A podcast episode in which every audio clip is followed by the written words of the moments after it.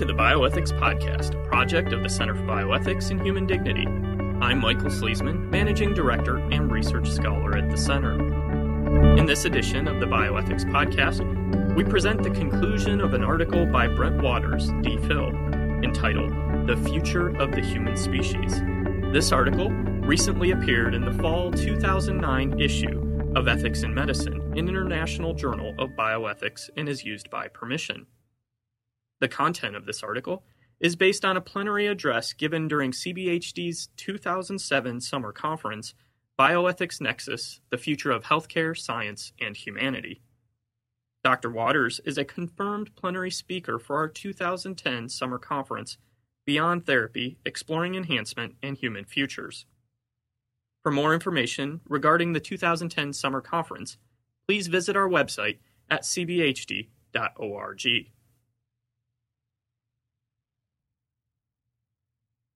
The Future of the Human Species, Part 2, by Brent Waters, DPhil. This leads to the second strand that we may call Pelagianism. Pelagianism is a theological doctrine that is derived from the arch heretic Pelagius, who caught the wrath of St. Augustine. The central tenet is that Adam's fall did not corrupt human nature. Subsequent generations are not infected by original sin. They possess an innate ability to know the difference between right and wrong and may choose the former without God's assistance. Salvation resides within each human heart and does not depend upon the initiative of a divine Redeemer. It is ultimately human action, not God's, that counts. Consequently, humans can will themselves to be good. They can even will themselves to be perfect. And they can use their technological ingenuity to help accomplish this perfection. In their more sober moments, nihilists and Pelagians recognize, however, that there are severe constraints that must be overcome in asserting the will to power and the will to perfection. This leads us to the third strand, which we, we may call Manichaeism. Manichaeism is a dualistic teaching that draws a sharp divide between the physical body and what may be variously described as an immaterial spirit, soul, or will. It is this immaterial essence which defines who we are and what we aspire to be. Unfortunately, this essence is trapped within a weak and fragile body that constrains the will to power and perfection. No matter how much in my youth I may have willed myself to be a major league pitcher, I did not have the body which would enable me to perfect a blazing fastball and killer curve.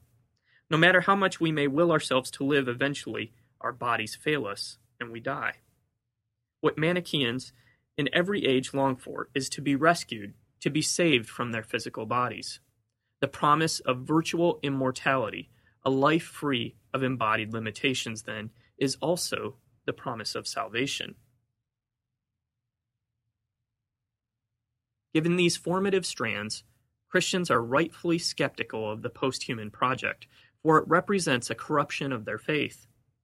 Christians may, in good faith, concede that the patterns and trajectories of human life are to a large extent a matter of the will, and such willing certainly entails gaining in a certain various kinds of power.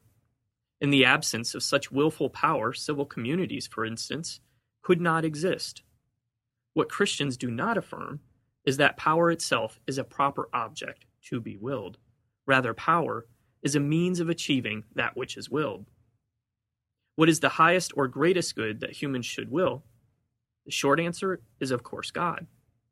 If we direct our will toward any lesser goods, our subsequent desires and lives become misdirected, disordered, or to use a word that is falling out of favor, sinful.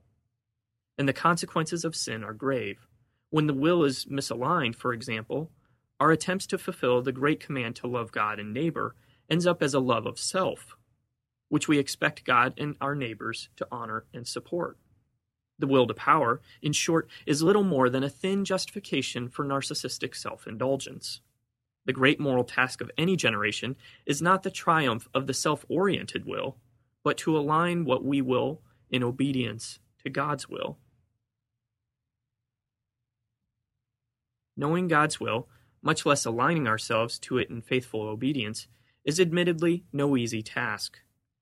The ways of God are inscrutable and unsearchable, Contrary to Pelagius and his latter day disciples, we do not have it within us to know the mind and will of God. and therefore we cannot know how to will and perfect the good. The great danger of Pelagianism is its underlying arrogance that if we just keep trying harder, we will somehow achieve perfection. But the endeavor itself is a fantasy. In his book, The Perfectibility of Man, John Passmore examines the unhappy legacy of Pelagius within the history of Western civilization. One of the more prominent problems is that the ideal perfection to be achieved is a moving target, subject to changing social, cultural, and political circumstances. At various times, contemplation, virtue, reason, politics, revolution, and eugenic purification have been lifted up as models of the perfect life that should be pursued. As Passmore notes, all of these projects failed miserably, and he adds the grim observation that whenever the idea of perfection, whatever it may happen to be, has seized public attention, there is increased intolerance directed against those judged to be incapable or unwilling to attain the proffered goal. What Pelagians of any age fail to recognize is that what little we know about what perfection might mean is not a result of our will to power, but is a gift of grace. We cannot will ourselves to be perfect. We can only admit that in our imperfection we have been embraced and upheld by God in Christ. Receiving this gift of grace should not only inspire a response of gratitude, but should also make us mindful of the limits which are inherent to us as finite creatures that are in great need of this gift.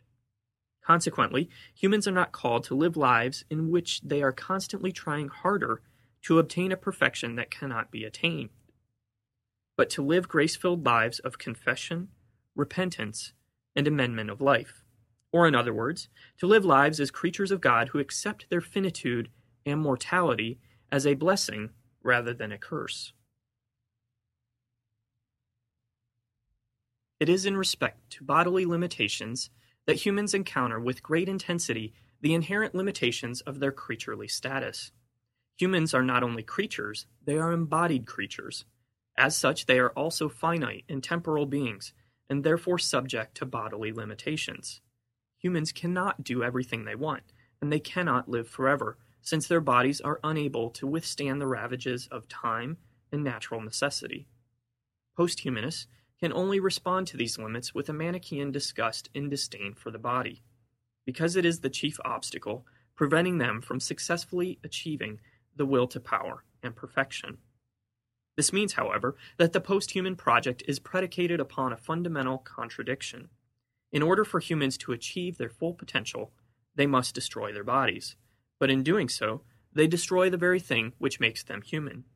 Despite all their rhetoric about enhancing the performance of bodily functions, the post-human project is nevertheless driven by a hatred and loathing of the body. Extending longevity and improving physical and mental functions is merely an interim strategy until such time that virtual immortality is achieved, liberating humans from their weak and fragile bodies. Yet is not this high tech Manichaean dream tantamount, as Paul Ramsey once observed, to a suicidal death wish for the human species? It is embodiment which decisively separates posthumanists and Christians, for their assessment of what it means to be human leads to differing beliefs about salvation. Unlike posthumanists, Christians have never believed that humans are creatures who unfortunately happen to have bodies. Rather, to invoke Ramsey's imagery again, humans are inextricably embodied souls and ensouled bodies. Consequently, humans are not saved from their bodies, but it is as embodied creatures that they are claimed, redeemed, and renewed by God. This is why Christians are not driven by a death wish, for as St. Paul reminds them, death remains the final enemy that is not to be fraternized with, much less warmly embraced. But humans consent to their mortal and finite limits because they are creatures who have been created in the image and likeness of God. It is as embodied creatures that they love, serve, and are in fellowship with God. The finite and temporal limits which posthumanists loathe and hate are received by Christians as a blessing, for these limits enable them to be the creatures that God intends us to be. To despise the constraints and fragility of embodiment is to also despise the work of the Creator. If my portrayal of the posthuman project as a religious movement incorporating the formative strands of nihilism, Pelagianism, and Manichaeism is at all correct, then there are good reasons why Christians should not only be skeptical, but should also oppose it. There are, to be sure, rich resources within their theological tradition they may draw upon in making their case against the underlying false and heretical beliefs. But it is not enough to be against something. Simply opposing the post- posthuman project will not do. A constructive proposal regarding what Christians affirm must also be offered. If Christians are to help shape contemporary culture, particularly in a setting in which I fear the posthuman message will prove attractive, if not seductive, then they must offer an alternative and compelling vision. A counter theological discourse, so to speak. In the remainder of this essay, I want to sketch out what some of the contours of this theological discourse might entail by focusing on two anthropological questions. The first, what does it mean to be human? And the second, what is the destiny of the human species? In addressing these questions, Christians begin with the simple affirmation that anthropology is Christology. What this admittedly inelegant phrase is meant to convey is that Jesus Christ is the short answer to both questions. One turns to Christ to learn what being human means and to catch a glimpse of our destiny as a species. In making this anthropological claim, it is important to keep in mind that in fixing our gaze on Christ, we are also encountering the triune God. The God who is in Christ the Redeemer is the same God who is the Creator and Sustainer, the God who is also Father and Holy Spirit. Being attentive to Christ is also attending to God in His fullness, the Eternal One who is the origin and end of creation, and thereby the one who gives creation and its creatures their direction and purpose. It is only in this respect that Christ's otherwise immodest claim that He is the Alpha and Omega is explicable and illuminating. What might we find by fixing our gaze on Jesus Christ? An exhaustive answer is beyond the scope of a single paper, or the career of any single theologian for that matter. More modestly, allow me to suggest three things to look for. First, the Incarnation. The centerpiece of the gospel is the extraordinary claim that in Jesus Christ, God became a human being.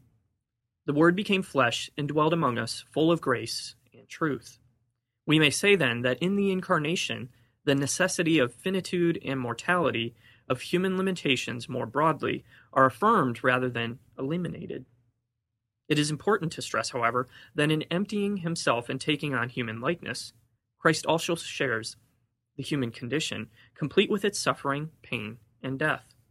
In his life and ministry, Jesus does not avoid or escape the constraints of finitude, but embraces them, and in doing so reconfirms a divine blessing.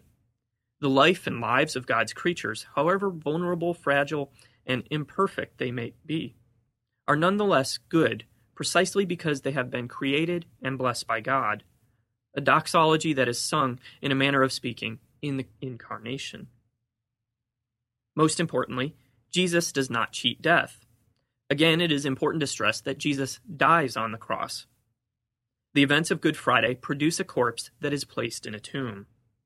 How could it be otherwise if indeed the Word had become mortal flesh? But death is not the final word, which leads to the second item to look for in Jesus Christ the resurrection. Drawing upon the work of Oliver O'Donovan, the resurrection of Jesus Christ from the dead vindicates Jesus' life and ministry. Moreover, since God is incarnate in human life, the vindication extends to all of creation. Because humans were not allowed to uncreate what God created, there is a created order to be discerned because it has been vindicated by its creator.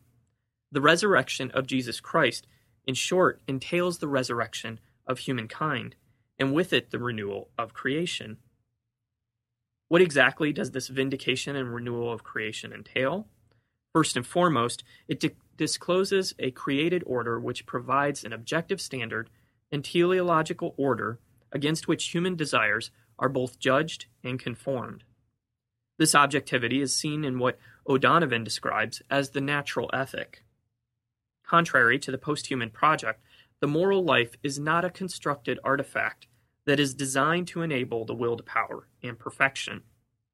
Rather, Christ's resurrection discloses in greater clarity that human life and lives should be oriented toward certain moral structures and relationships that are inherent to the order of creation. Women and men, for instance, are drawn to each other not merely to reproduce in perpetuating the species, but to also form bonds of affection between themselves and with their offspring.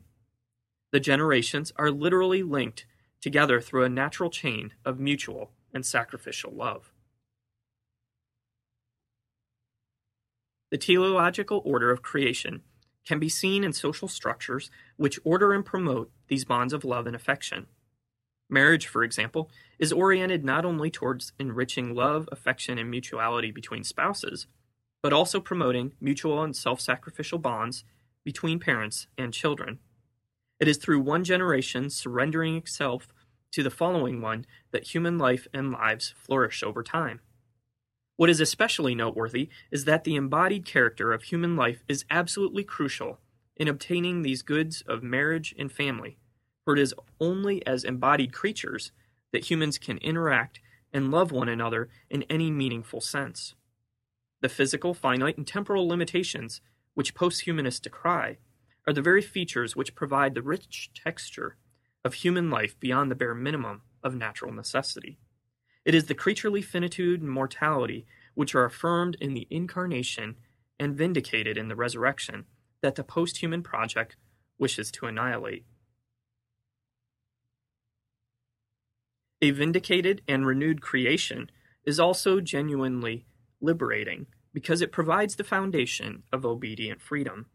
Through Christ's resurrection, we simultaneously look back to the origin of creation in Christ and to its destiny in Christ. This Janus like vision leads to the third and final theological feature, namely eschatology, or the destiny of the human species.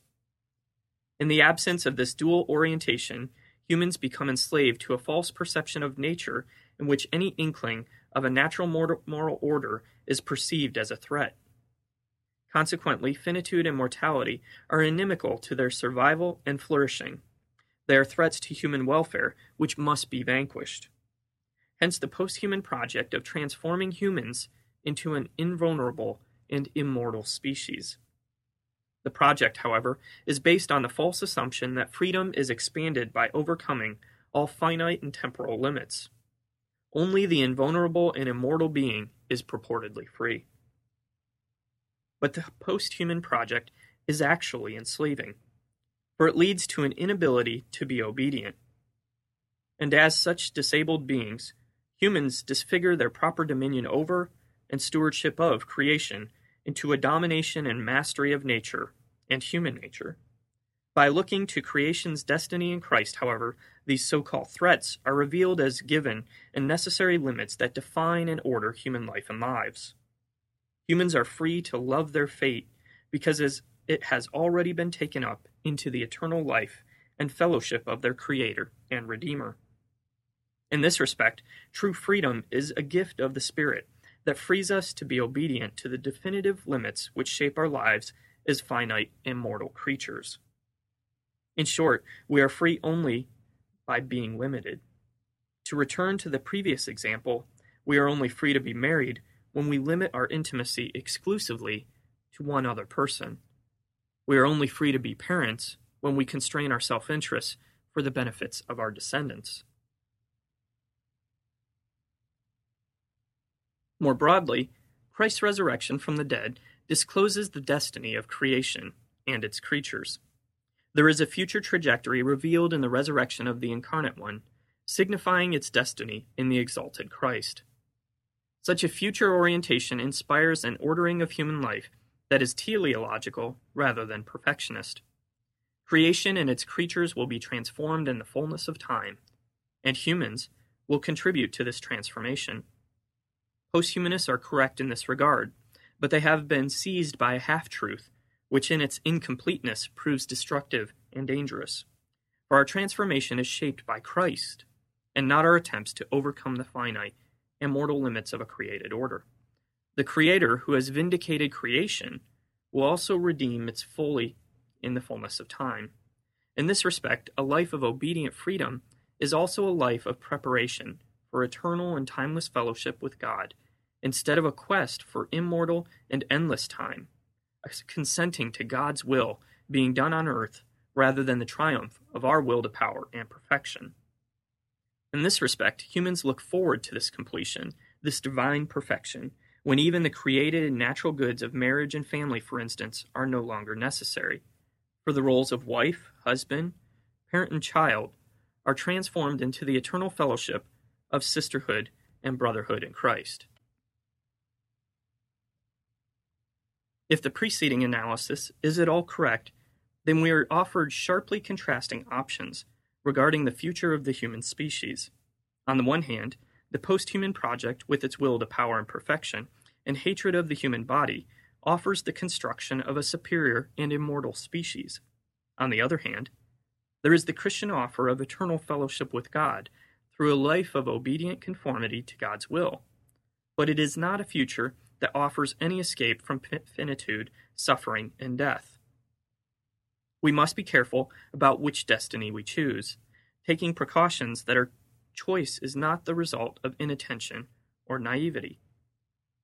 Practical decisions that are made today in regard to research and development in such areas as medicine, biotechnology, nanotechnology, and bionics, and the like, will not be inconsequential for the future.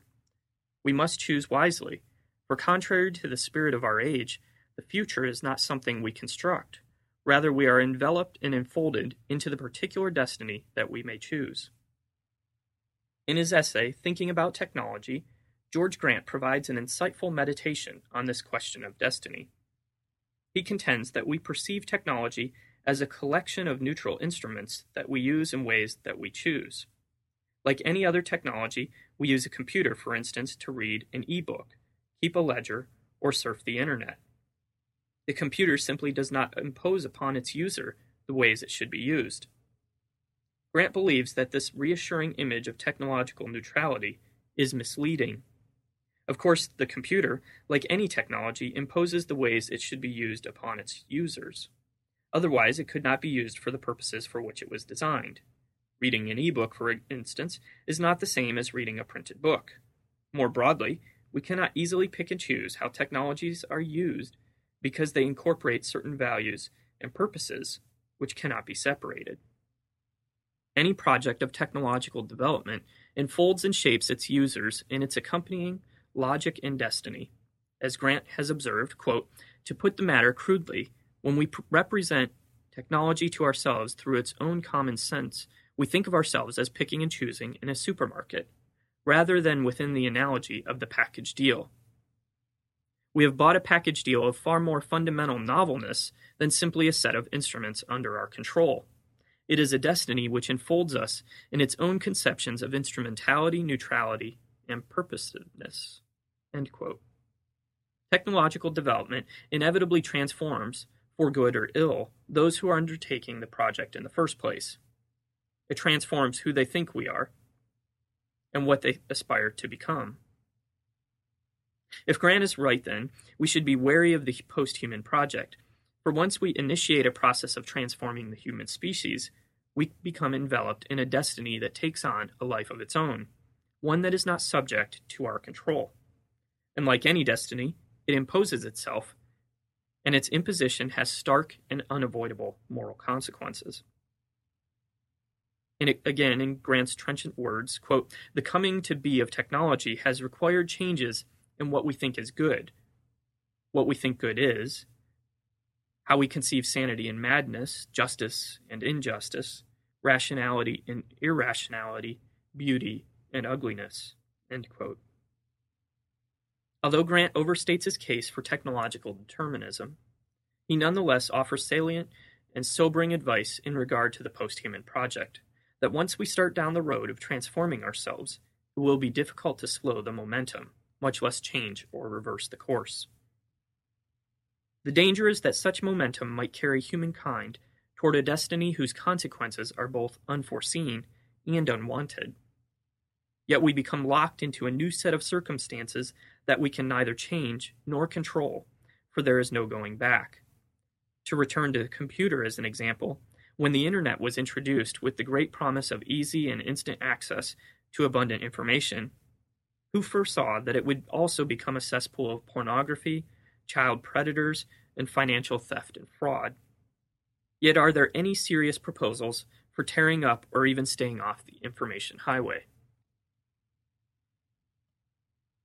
To a large extent, Grant reinforces the messages of Hawthorne's stories. Be careful how you go about creating beauty in vulnerable and perfect people, for the projects may enfold you in a deadly destiny. This is an especially poignant warning, for it reminds us that the evil we commit is more often than not the result of a myopic moral vision than a wicked heart. Dr. Rappaccini loved his daughter, but he cared, in Hawthorne's words, quote, infinitely more for science than for mankind. And as the brilliant scientist looked upon his now perfectly beautiful but dead wife, Hawthorne notes, quote, he failed to look beyond the shadowy scope of time, and living once for all in eternity, to find the perfect future in the present. Is not finding the perfect future in the present the moral and religious challenge that confronts us in the prospect of a post human future? And is this not a particularly difficult challenge in a late modern world which has largely forgotten how and where to look? This difficulty stems largely, I think, from a prevalent cultural conceit regarding creativity. We have come to believe that we are a creative people who have the power to create our world, ourselves, and our future. We are a creative people who are masters of our own fate so why bother to look in the present when our gaze is fixed permanently toward the future? Yet, arguably, as creatures, we create nothing, for that is a task that is reserved exclusively by and for the Creator. We make things, but that does not make us creative. Art best exemplifies the difference between making and creating. Artists make such things as paintings and sculptures. Skilled artists make beautiful objects, but they do not create beauty. Rather, their art reveals the beautiful, drawing the beholder into a realm that is beyond either the work of art or the artist. In this respect, art at its best is iconic, for it points beyond itself to the creator of beauty. When we encounter good art, we look in and through it to the source of its beauty. Art is, in short, revelatory of something greater than itself, and is debased when it serves only to glorify and immortalize the so-called creativity of the artist. In a similar manner, may we not say that the posthuman project is the attempt to create a superior species as the triumph of the will to power over nature and human nature, and thereby draws attention to its own ingenuity and creativity? And in recreating ourselves as self made artifacts of the will to perfection, are not posthumanists trying to glorify and immortalize their own skill and creativity? Yet the end result will not so much be a superior and perfected species, but a debased humanity that has forgotten that they are creatures and not creators. In short, posthumans can point to nothing greater than themselves, beings that have drunk deeply from the poisonous wells of Manichaeism, Pelagianism, and nihilism. As we take our first tentative steps toward a posthuman future, it is not enough for Christians to be critics alone. They must also embody and bear witness to an alternative future, a perfect future, which in Christ is already in the present. In this respect, they must insist that technology generally should be developed and used in iconic ways which reveal the ways of the Creator, who is the source of all that is good, true, and beautiful. In particular, Christians must strive to recover and preserve medicine as a healing art that discloses Jesus Christ as the true nature and destiny of the human species. That was The Future of the Human Species, Part 2, by Brent Waters, D.Phil. Dr. Waters is the Stead Professor of Christian Social Ethics and Director of the Stead Center for Ethics and Values at Garrett Evangelical Theological Seminary, Evanston, Illinois, USA. This article is adapted from a plenary address given at the conference Bioethics Nexus The Future of Healthcare, Science, and Humanity, held at Trinity International University, Deerfield, Illinois, July 2007. The article originally appeared in Ethics in Medicine, an international journal of bioethics, issue 25, volume 3, fall 2009, and is used by permission. A print version of this essay, with references, is available on our website at cbhd.org. The Bioethics Podcast is a project of the Center for Bioethics and Human Dignity.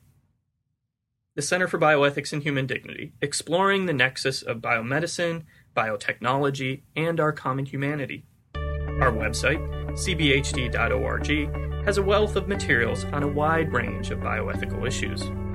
For more information about the Center and to support the work of the Center and projects like this podcast, please visit our website at cbhd.org. My name is Michael Sleasman, and I'm the Managing Director and Research Scholar of the Center. Thank you for listening to the Bioethics Podcast.